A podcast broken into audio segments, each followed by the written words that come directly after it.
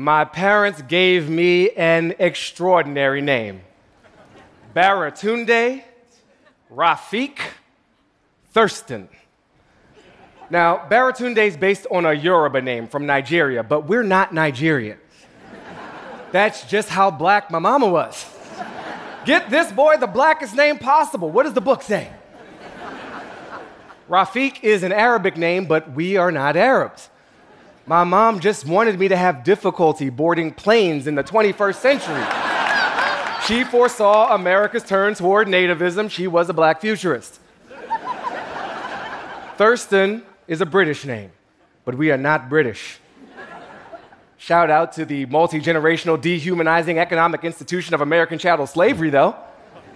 Also, Thurston makes for a great Starbucks name, really expedites the process. My mother was a Renaissance woman.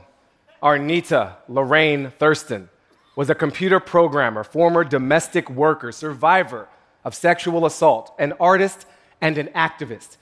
She prepared me for this world with lessons in black history, in martial arts, in urban farming. And then she sent me in the seventh grade to the private Sidwell Friends School, where US presidents send their daughters, and where she sent me looking like this. I had two key tasks going to that school don't lose your blackness and don't lose your glasses. This accomplished both. Sidwell was a great place to learn the arts and the sciences, but also the art of living amongst whiteness. That would prepare me for life later at Harvard, or doing corporate consulting, or for my jobs at The Daily Show and The Onion. I would write down many of these lessons in my memoir, How to Be Black, which, if you haven't read yet, makes you a racist because you've had plenty of time to read the book.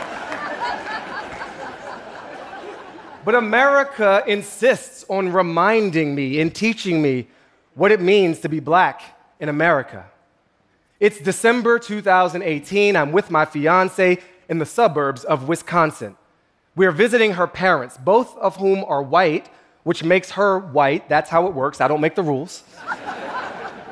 She's had some drinks, so I drive us in her parents' car, and we get pulled over by the police. I'm scared. I turn on the flashing lights to indicate compliance. I pull over slowly under the brightest street light I can find in case I need witnesses or dash cam footage. We get out my identification, the car registration, lay it out in the open, roll down the windows. My hands are placed on the steering wheel, all before the officer exits the vehicle. This is how to stay alive. As we wait, I think about these headlines Police shoot another unarmed black person, and I don't want to join them. The good news is our officer was friendly. She told us our tags were expired. So, to all the white parents out there, if your child is involved with a person whose skin tone is rated Dwayne The Rock Johnson or darker, you need to get that car inspected, update the paperwork every time we visit. That's just common courtesy.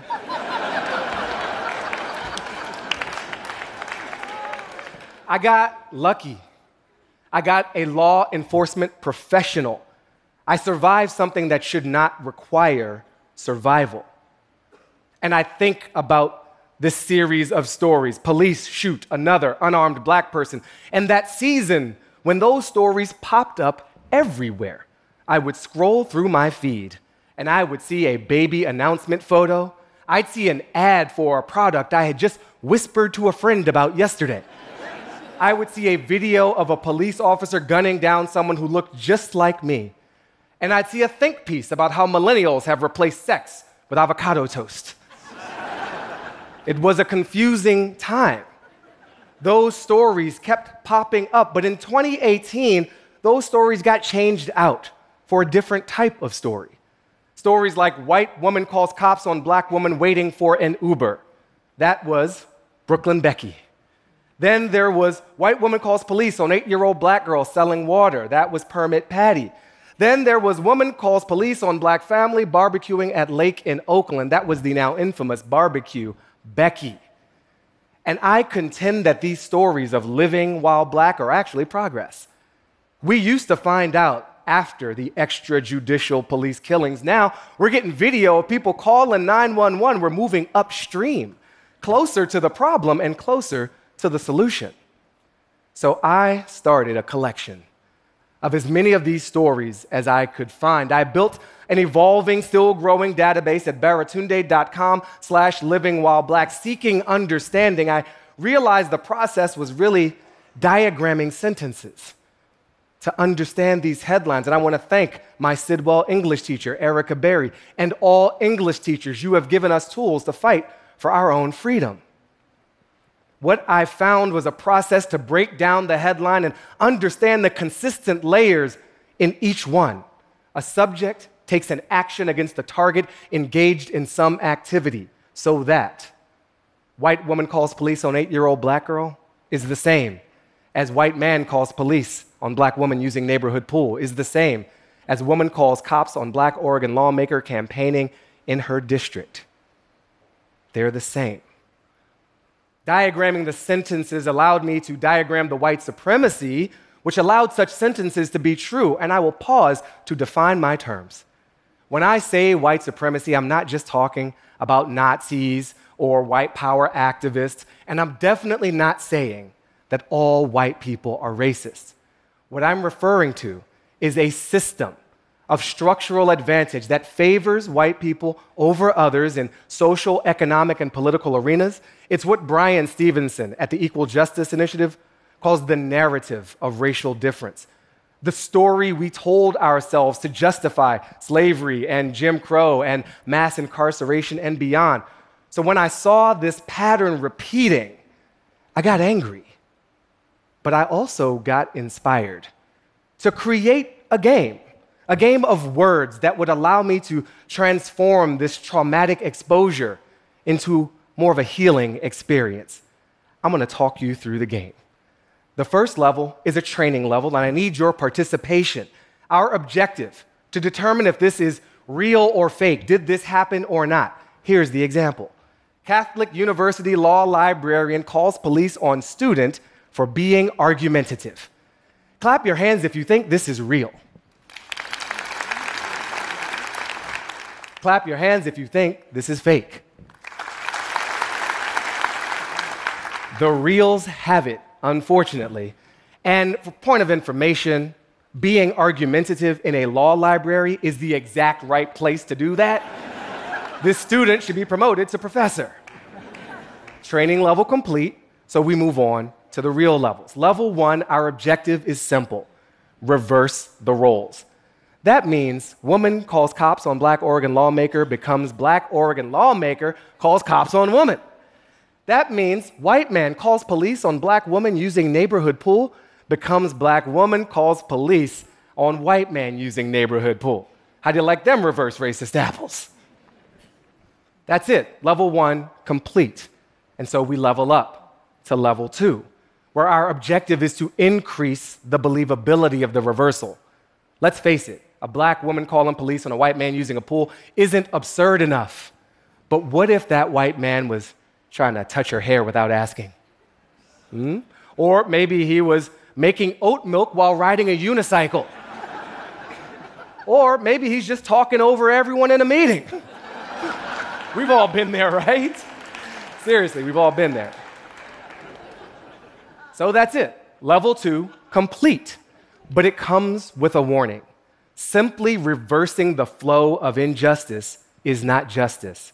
That is vengeance. That is not our mission. That's a different game. So we level up to level three, where the objective is to change the action. Also known as calling the police is not your only option. OMG, what is wrong with you people? and I need to pause the game to remind us of the structure. A subject takes an action against a target engaged in some activity. White woman calls police on black real estate investor inspecting his own property. California Safeway calls cops on black woman donating food to the homeless. Golf club twice calls cops on black women for playing too slow. In all these cases, the subject is usually white, the target is usually black, and the activities are anything from sitting in a Starbucks to using the wrong type of barbecue to napping to walking agitated on the way to work, which I just call walking to work. and my personal favorite, not stopping his dog from humping her dog, which is clearly a case for dog police, not people police. All of these activities add up to living. Our existence is being interpreted as crime. Now, this is the obligatory moment in the presentation where I have to say not everything is about race. Crime is a thing, should be reported, but ask yourself do we need armed men to show up and resolve this situation? Because when they show up for me, it's different. We know that police officers use force more with black people than with white people. And we are learning the role of 911 calls in this. Thanks to preliminary research from the Center for Policing Equity, we're learning that in some cities, most of the interaction between cops and citizens is due to 911 calls, not officer initiated stops. And most of the violence, the use of force by police on citizens, is in response to those calls. Further, when those officers responding to calls use force, that increases in areas where the percentage of the white population has also increased, aka gentrification, aka unicycles and oat milk, aka when barbecue Becky feels threatened, she becomes a threat to me in my own neighborhood, which forces me and people like me to police ourselves. We quiet ourselves. We walk on eggshells. We maybe pull over to the side of the road under the brightest light we can find so that our murder might be caught cleanly on camera. And we do this because we live in a system in which white people can too easily call on deadly force to ensure their comfort.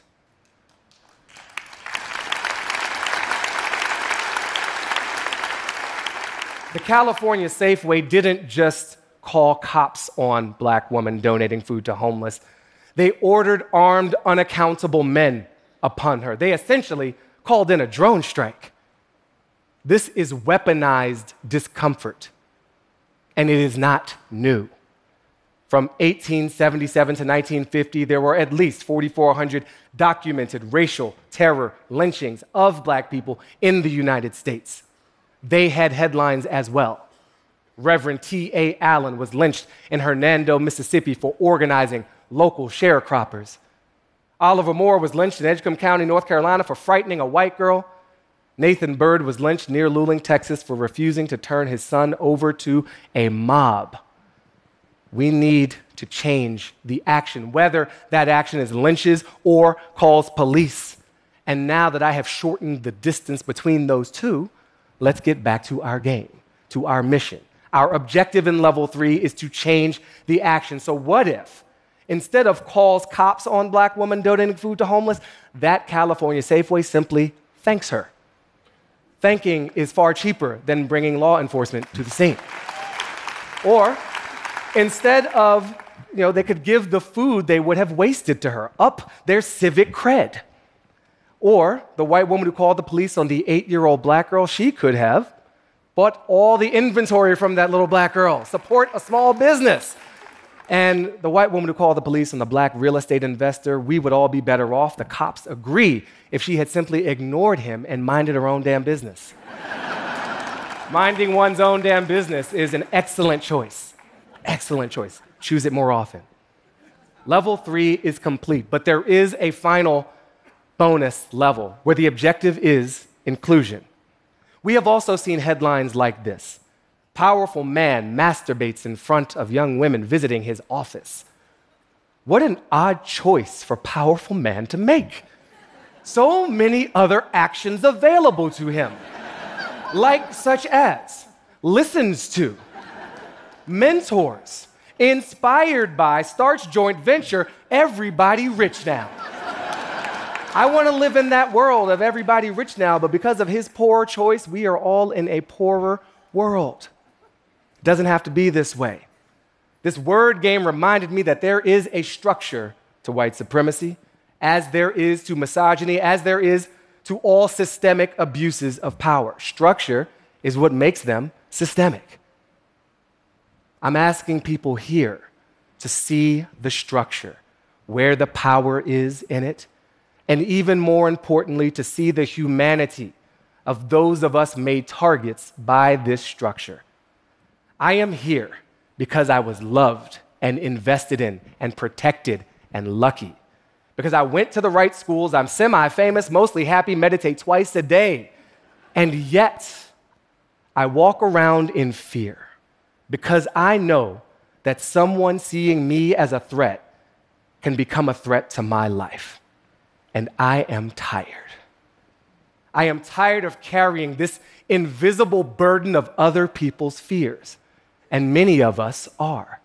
And we shouldn't have to because we can change this, because we can change the action, which changes the story, which changes the system that allows those stories to happen. Systems are just collective stories we all buy into. When we change them, we write a better reality for us all to be a part of. I am asking us to use our power to choose. I am asking us to level up. Thank you. I am Baratunde Rafiq Thurston.